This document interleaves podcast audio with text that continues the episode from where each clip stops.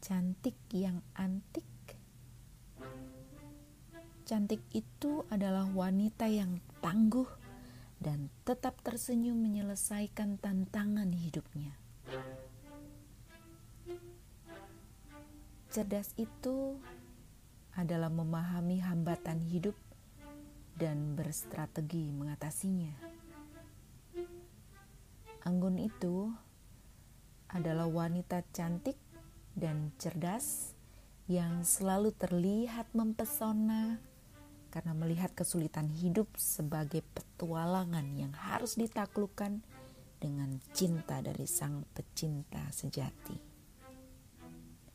Hai wanita, cantik, cerdas, dan anggunkah kamu?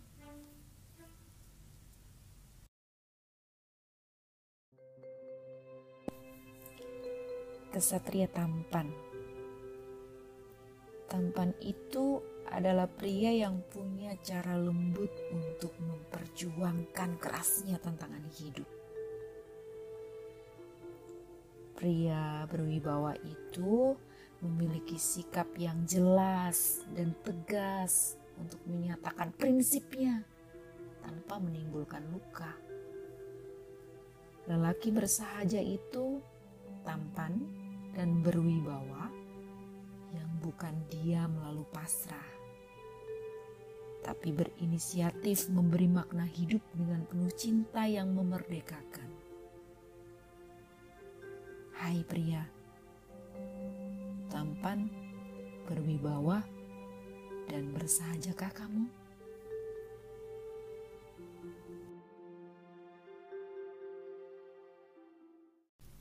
Hitam manis.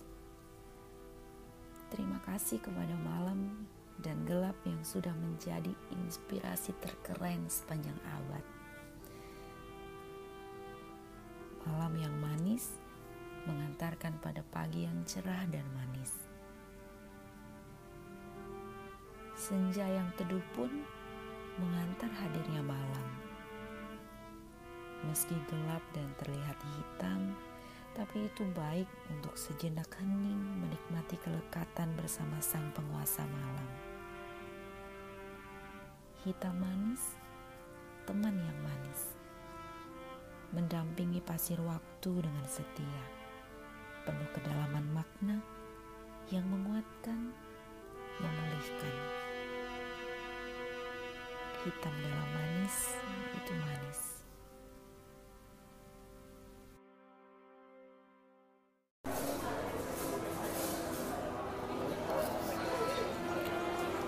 Peristiwa membaca Membaca hatimu adalah proses memahami gerak tubuhmu, dan tatapan matamu. Apakah sedang rindu atau hanya senandung bisu? Membaca jiwamu adalah langkah memahami perjalanan rasamu.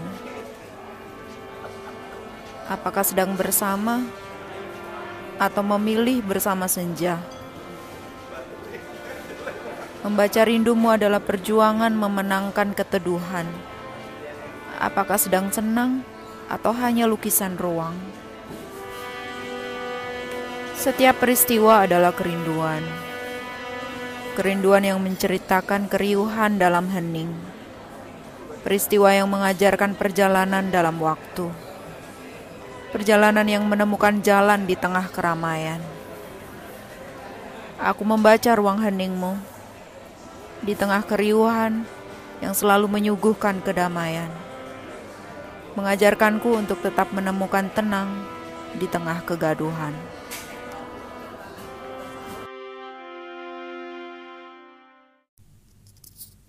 Kamu jelek,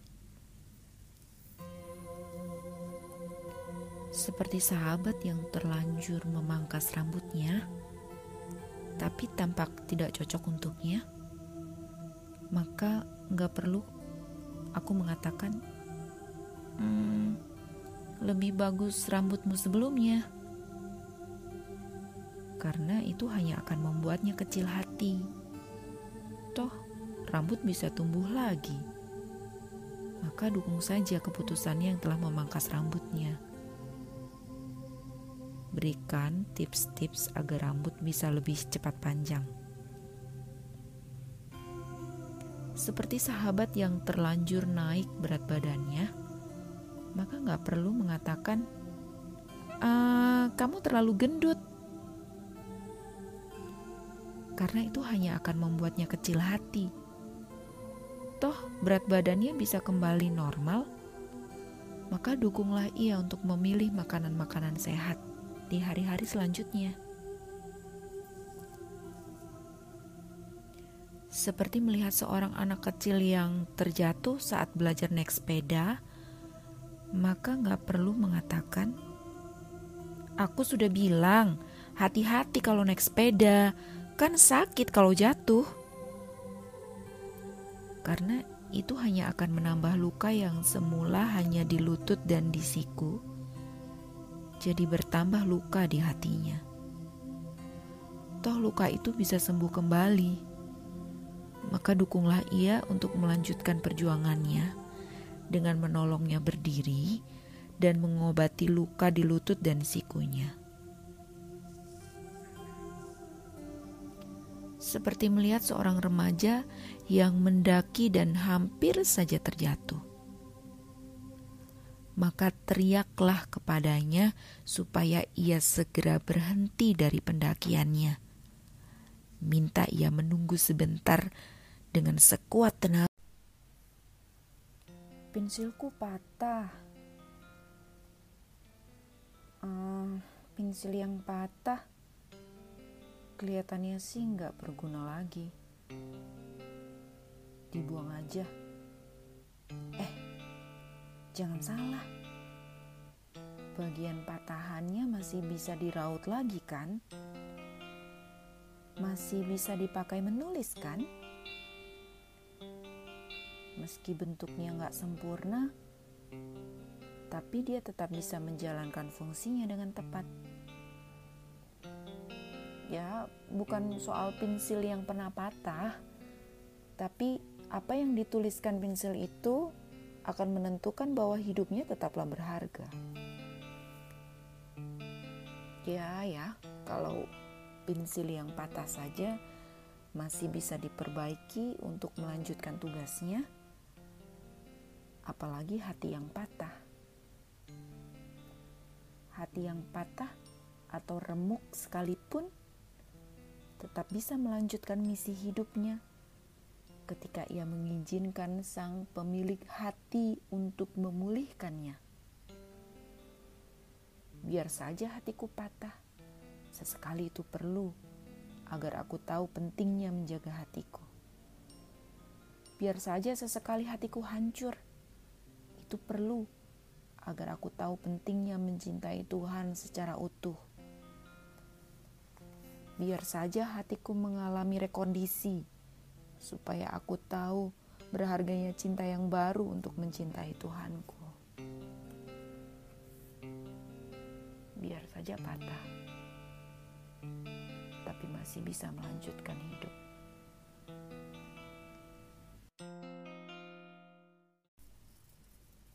Menangislah, ibu saya sangat tidak suka menangis. Buat saya, itu melemahkan. Saya pun gak suka melihat orang menangis. Kenapa kamu tidak suka menangis? Ya, buat saya memang gak ada yang perlu ditangisi. Hmm, lalu Kenapa kamu tidak suka melihat orang menangis? Mungkin saja kan buat dia ada hal yang perlu ditangisi. Karena saya merasa tidak bisa melakukan apa pun untuk membuatnya berhenti menangis. Mengapa kamu ingin membuatnya berhenti menangis? Lah ya masa mau nangis terus bu? Makanya nggak usah saja menangis. Kan semua orang punya pengalaman mereka. Tapi tidak semuanya perlu ditangisi kan, Bu? Nak, apa kamu ingin menangis sekarang?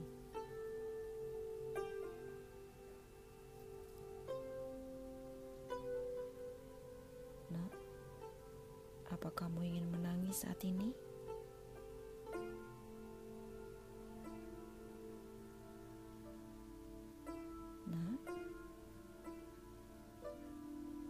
Benar kamu gak pengen nangis? Menangislah nak, tidak perlu merasa bahwa kamu lemah. Menangislah untuk menjadi kuat. Menangislah untuk menghabiskan kesesakanmu. Menangislah untuk bersyukur bahwa kamu bisa melampaui ini apa pun perasaanmu. Menangis itu jujur, bukan lemah. Dan jujur itu kekuatan. Menangislah nak. Ibu peluk ya.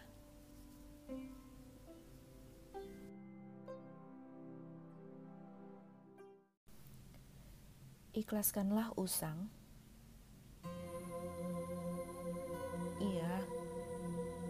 Baju lama. Entah tahun berapa itu dibuat. Aku tidak pernah lupa. Semua pernah pakai baju semacam itu dulu. Tapi aku masih punya. Bahkan masih sangat bagus.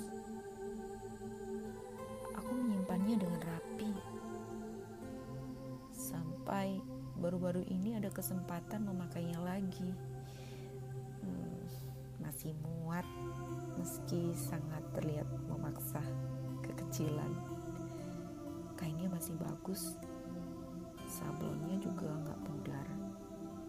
Karena aku merawat dan menyimpannya dengan baik. Tapi ya sudahlah, ikhlaskanlah. Meski baju lama itu masih bagus sekarang. Tapi nggak cocok lagi kupakai. Maka ikhlaskan saja. Simpan saja di lemari dengan baik seperti bertahun-tahun ini kulakukan. Mungkin di masa depan aku pun akan melihatnya usang dan tidak akan merasa sayang lagi untuk membiarkannya usang. Meski ingatanku tentang baju itu tidak akan pernah usang, tapi rasa sayang dengan baju itu bisa kuusangkan saja. Baju lama kubiarkan saja menjadi usang. Tapi teman-teman lama itu mereka terlalu sayang untuk kubiarkan usang. Teman lama yang selalu ada memberikan semangat baru. Teman lama yang tidak membiarkan kawan baiknya dalam kesusahan. Itu kamu.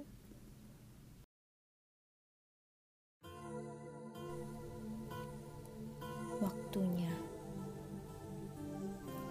bertemu itu hanya soal waktu, bukan bicara tentang siapa aku dan kamu sekarang. Hanya mensyukuri kemarin sebagai dukungan bagi masa depan. Banyak hal sudah berubah, kadang tidak sama dengan yang aku mau dan yang kamu mau. Tapi memang itulah waktunya. Senyumku dan tawamu adalah jawaban waktu. Bahwa sang waktu tidak pernah berhenti berdetak untuk memberi bijak.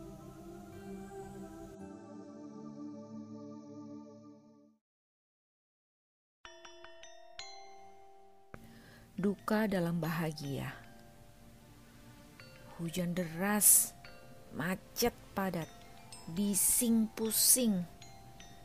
Hah, ini duka, lara, nestapa, dilema, bimbang, gamang, kurang ajar, padat, nggak bisa cepat, pasti terlambat.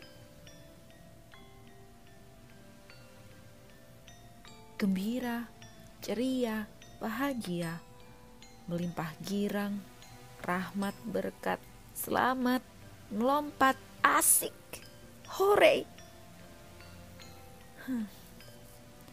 Sudah, sudahlah. Tenang, tenanglah.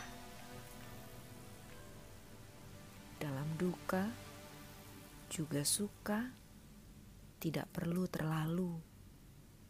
Tenang saja, berhikmat.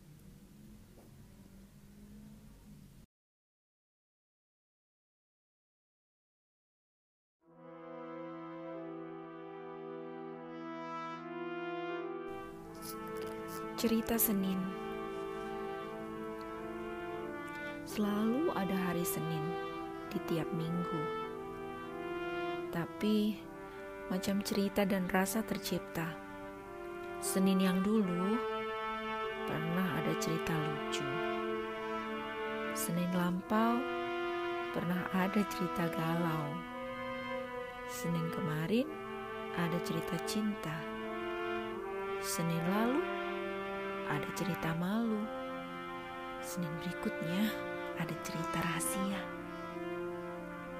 Senin yang pernah memanggil sayang, namun Senin yang sudah memohon permisi dengan membiarkan tangis. Dan Senin kala itu sangat cepat berlalu. Senin ini bahagia, Senin berikutnya tiba-tiba berduka. Tidak bisa diduga semua dalam kendali manusia ataukah sang pencipta? Terlalu bodoh otakku menemukan jawabnya. Terlalu dungu hatiku mengerti semua itu. Tapi terlalu kecil nyaliku menolak satu jawab. Bahwa sang penguasa hati memerdekakan manusia mengolah rasanya. Senin ini Senin kita tetaplah setia mengolah rasa, supaya yang tertinggal hanya bahagia.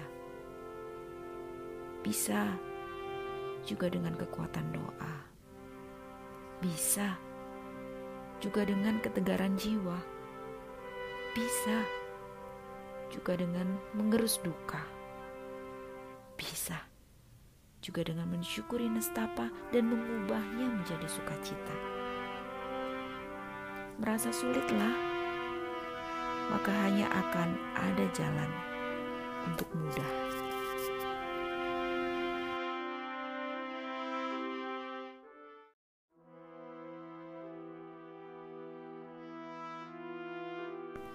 Duka dalam bahagia. Hujan deras, macet padat, bising pusing. Hah, ini duka lara, nestapa, dilema, bimbang, gamang, kurang ajar, padat, nggak bisa cepat, pasti terlambat. Gembira, ceria, bahagia, melimpah girang, rahmat berkat, selamat, melompat, asik, hore. Hmm. Sudah, sudahlah. Tenang, tenanglah. Dalam duka, juga suka, tidak perlu terlalu. Tenang saja, berhikmat.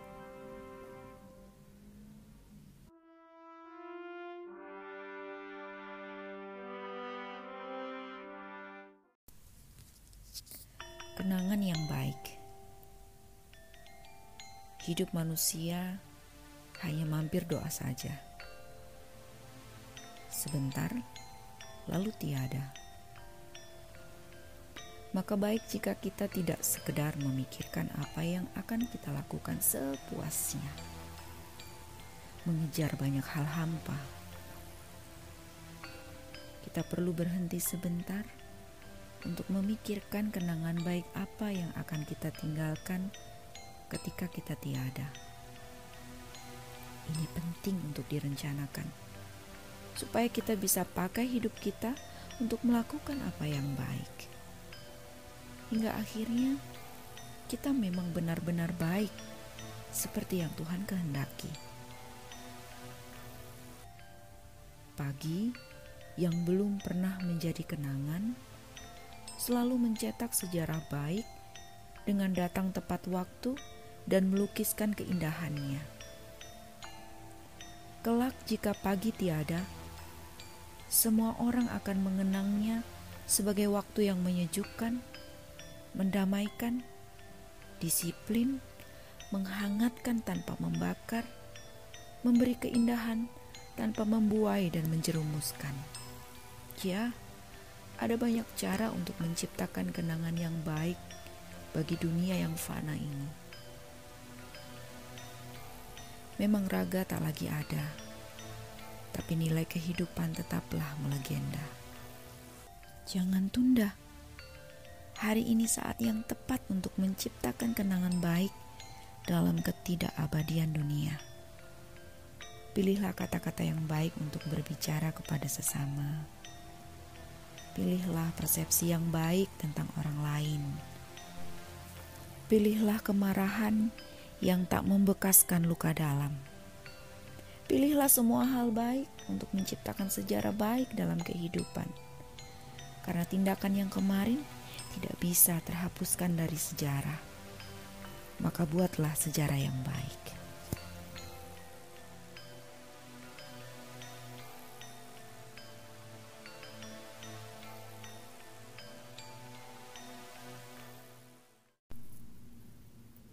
Bahagialah. Semua orang siap menerima kebahagiaan. Meski untuk menikmati kebahagiaan, seseorang perlu mempersiapkannya jauh-jauh hari. Tapi meski tanpa persiapan apa pun, ketika bahagia datang tiba-tiba, semua orang mau menerima dengan tangan terbuka dan dengan hati yang lapang dan dengan senyum yang merekah. Berbahagialah. Kehadiranku bukan hal utama dalam kebahagiaanmu. Semua orang yang kau inginkan ada bersamamu dalam bahagiamu. Ada atau tiada hadirku tidaklah berarti bagimu. Paling hanya menambah kuota piring kotor yang harus dicuci karena bekasku ikut makan dalam acara bahagiamu. Paling hanya menambah kuota waktumu untuk menyapaku basa-basi. Paling hanya menambah energi tatapan matamu untuk sejenak melihatku. Paling hanya menambah kerja bibirmu untuk memberi senyum ala kadarnya untukku. Paling hanya mengurangi memori kameramu untuk foto bersamaku. Bukan, Bukan wajibku datang dalam bahagiamu. Berbahagialah. Tentu dalam doaku, aku pun ikut bahagia.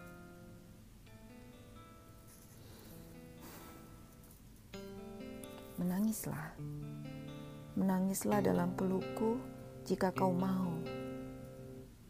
Dukamu pastilah mengejutkanmu.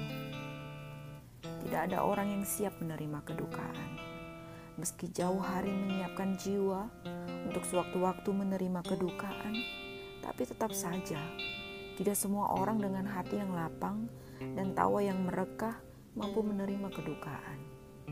Dan aku mau ada. Aku ada dalam dukamu saat tangismu. Aku ada dalam nestapamu ketika semua orang meniadakanmu. Aku mau ada, memberi pipi untuk kau tampar sebagai pelampiasan dukamu. Aku mau memberi tangan yang mengusap air matamu. Aku mau memberi hati mendengar luka batinmu. Berdukalah seduka dukanya. Aku ada bersamamu di sampingmu.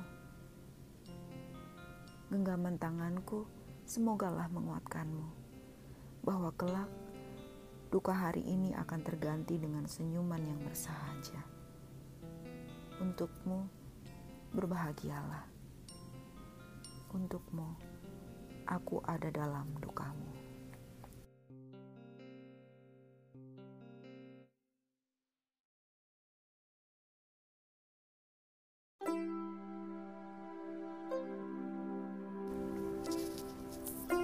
Bukan persinggahan,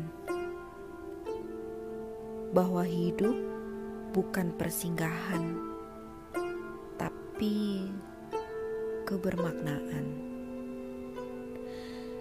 bahwa cinta bukan persinggahan, tapi kesejatian, bahwa waktu bukan persinggahan, tapi keabadian. Memberi diri berarti bermakna, berpengharapan. Tidak ada persinggahan dalam hidup, hanya terminal, bandara, stasiun yang tampak seperti persinggahan. Nyatanya, yang disebut persinggahan sekalipun adalah tempat yang mengantarkan pada tujuan yang bermakna, bukan sementara. Hiduplah, bermaknalah, selamanya lah, bukan persinggahan.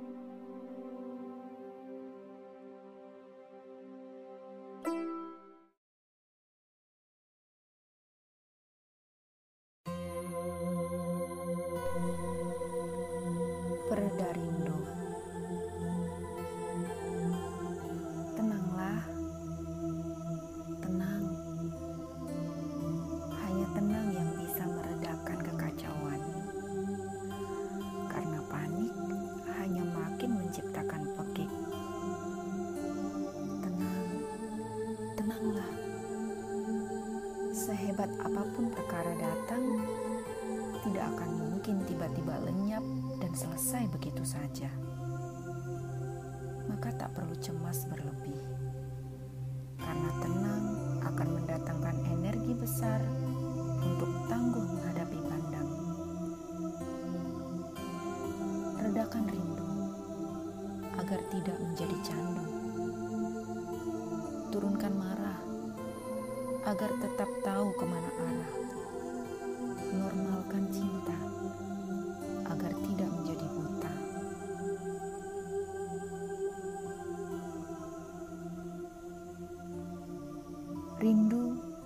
bisa menjadi badai besar ketika merespon kerinduan dengan panik. Cinta bisa menjadi gulungan ombak mematikan ketika tidak terkendalikan. Apalagi marah, mengumbarnya hanya akan jadi petaka.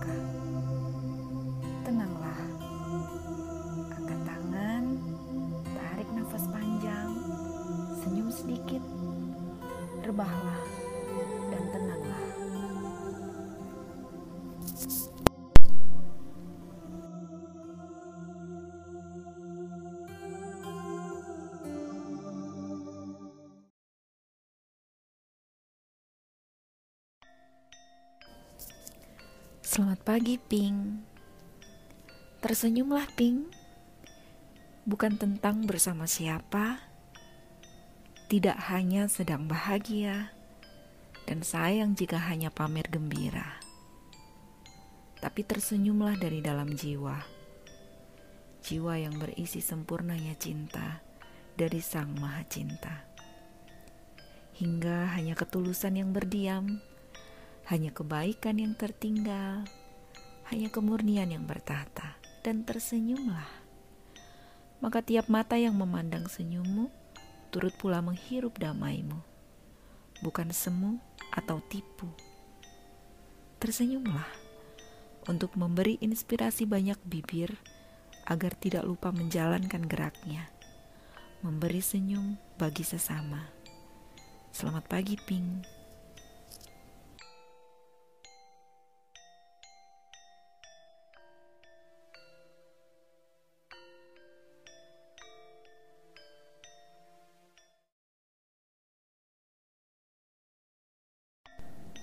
Berani-beraninya kau terlihat lebih lembut dibanding bebatuan. Tetapi hamparan pasir berbisik Bromo lebih sulit ditaklukkan dibanding dengan terjalnya tebing. Semua jenis ban akan sulit menaklukkan hamparan pasir untuk dilalui. Mulai ban sepeda sampai ban motor trail sekalipun mengalami kesulitannya masing-masing. Kelembutan hati sang pemilik pasir berbisik Bromo juga tidak akan mudah ditaklukkan. Sekeras apa pun kau coba menyakitinya, dia akan tetap bertahan dengan kasihnya untukmu. Bagaimana saja tingkahmu meneriakinya, dia tetap dengan lembut dalam bisiknya untuk berbicara denganmu. Setajam apa pun kau coba menusuknya, melukainya, dia tetap sediakan rongga untuk kau hujam. Berani-beraninya kau terus berusaha meniadakannya. Semakin berani dia selalu ada untukmu berani-beraninya kau berusaha menaklukkannya. Akhirnya, kaulah yang akan bersimpuh di kaki cintanya.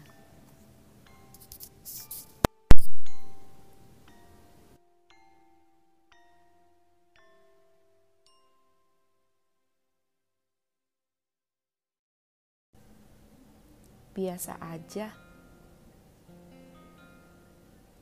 bahwa hidup ini memang akan jadi biasa aja saat pandanganku hanya kuarahkan pada hal-hal biasa. Bahwa senyum itu memang akan jadi biasa aja. Saat bibirku pun tak mau ikut tersenyum melihat apa yang baik. Memang rindu itu akan jadi biasa aja ketika aku mengabaikan dia yang selalu merinduku.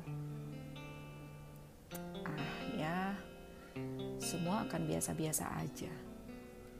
Jika hatiku kubiarkan tumpul, tak kubasuh, tak kuasah untuk mengendus kelembutan di sekelilingku. Aku gak mau hidupku biasa aja. Karena sang pemilik hidup menganugerahkan banyak hal yang spektakuler untuk aku syukuri bersyukur menciptakan hidupku jadi gak biasa aja. Hei, aku, aku memang gak biasa aja. Maka aku tidak mau melakukan hal yang biasa. Ketika bersedih, orang bisa meratapi. Tapi aku mau menaklukkan kesedihan. Ketika bahagia, Orang biasa riang seriang-riangnya. Tapi aku mau bersahaja dalam riangku. Ketika marah, orang bisa meluapkannya dengan meledak-ledak. Tapi aku mau wajahku tetap teduh meski sedang marah. Ketika kesulitan, orang biasa mendadak mencari Tuhannya tapi aku tidak mau cari-cari di mana Tuhanku, karena Dia tetap ada di dalam jiwaku.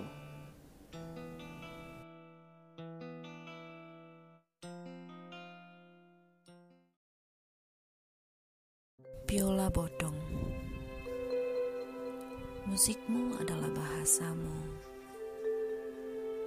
Gerak tubuhmu pun bahasamu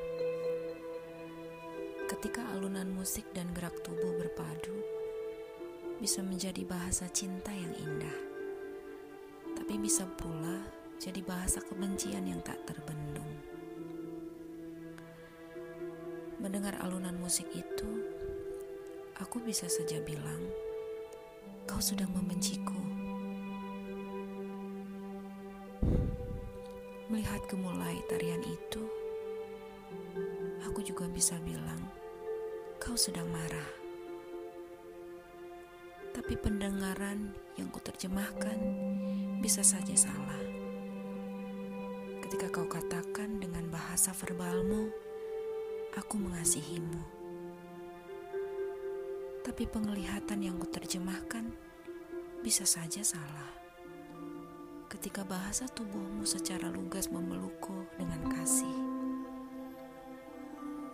kasih itu bukan abstrak atau berbatas pada musik dan tarik tanpa terjemahan. Kasih itu nyata dalam kata-kata, bahasa tubuh, tatapan mata, dan kehangatan respon. Tanpa itu, semuanya hanya basi. Seperti kisah Tuhan Yesus yang bukan abstrak dan tidak basa-basi. Ia turun ke bumi, menjadi sama dengan manusia, berbahasa dengan bahasa manusia memberi sentuhan langsung kepada manusia dan rela merendahkan diri demi menunjukkan kasihnya kepada manusia. Itulah kasih sejati. Dan kita mempunyai kasih sejati itu. Hanya saja, kadang kita terlalu sombong untuk membagikannya kepada sesama. Enyahlah angkuh, musnahlah bisu terkutuklah sombong. Biarkan yang tersisa hanya kasih, cinta. Tapi bukan kasih dungu, bukan pula cinta bodoh. Kasih yang bersedia mendengar kritikan, dan cinta yang bersedia menegur. Bukan apatis yang mengatasnamakan cinta, bukan diam yang mengatasnamakan sabar. Kasih itu bukan semu dan cinta itu kamu.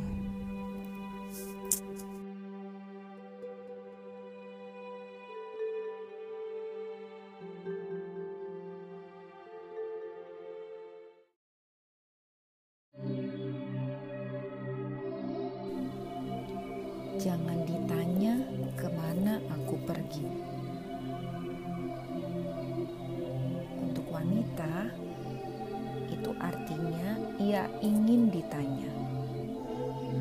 Makanya, hai wanita, lugaslah berbicara. Iya ataukah iya? Jangan tidak untuk iya. Hai pria, mengertilah wanita. Jangan iakan semua katanya. Bisa jadi sebenarnya bukan seperti itu ucapnya jika ingin mencintai wanita, mengertilah hatinya, bukan hanya ucapnya. Ketika wanita berada jauh darimu, tanyalah, kapan pulang, sedang apa, makan apa. Hmm. Untuk pria, jangan ditanya ke mana aku pergi. Itu artinya memang jangan ditanya.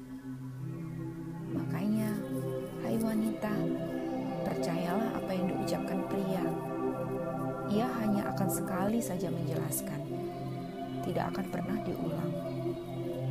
Hai pria, katakan lebih pelan kepada wanita tentang jujurmu. Lebih rajin sedikit mengulang kata-katamu. Ini soal rasa. Ya, bicara dengan wanita perlu rasa wanita. Ketika pria berada jauh darimu, jangan terlalu sering ditanya, "Kapan pulang? Sama siapa? Ngapain aja?" Dukung dan percayailah ia, maka cintanya akan seutuhnya milikmu. Dia akan pulang karena merindukanmu, bukan bosan dengan tanyamu. Akhirnya, hanya pria dan wanita ada dengan selalu berbeda. Biar saja berbeda, tidak perlu disama-samakan. Biarlah cinta pun tumbuh karena banyak hal yang berbeda.